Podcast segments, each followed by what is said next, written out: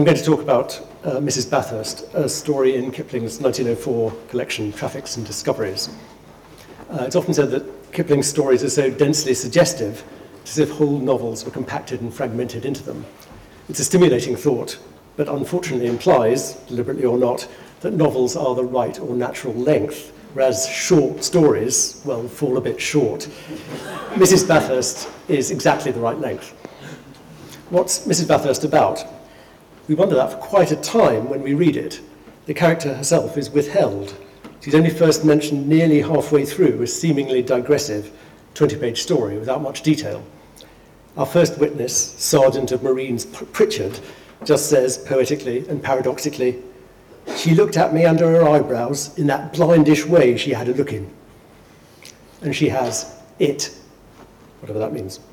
So it's about her, partly, and it's also about the cinema, grasping that recent technology, only nine years old, that rival medium to literature in, I think, a magnificent, poignant way.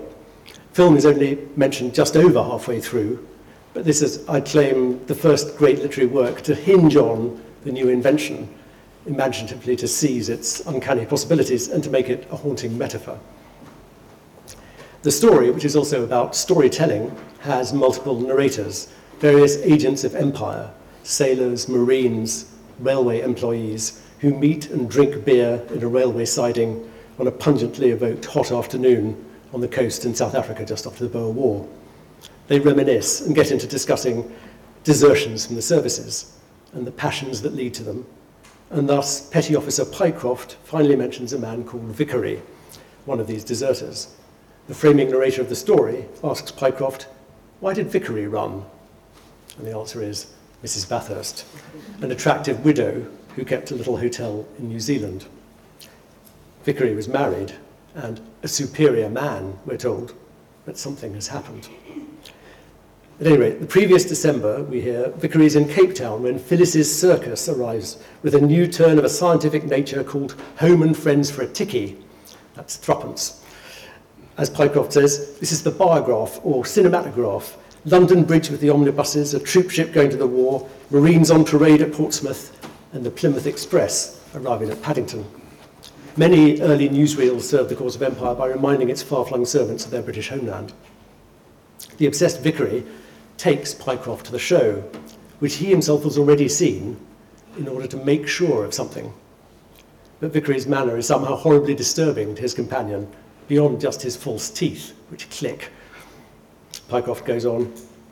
We were in the front row, and Home and Friends came on early. Vickery touched me on the knee when the number went up. If you see anything that strikes you, he says, drop me a hint. Then he went on clicking. We saw London Bridge and so forth and so on, and it was most interesting. I'd never seen it before. You had a little dynamo-like buzzing, but the pictures were the real thing, alive and moving.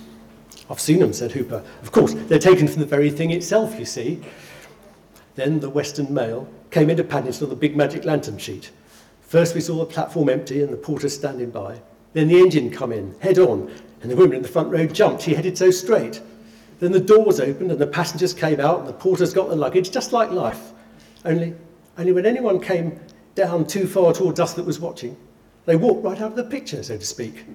I was highly interested, I can tell you. So were all of us.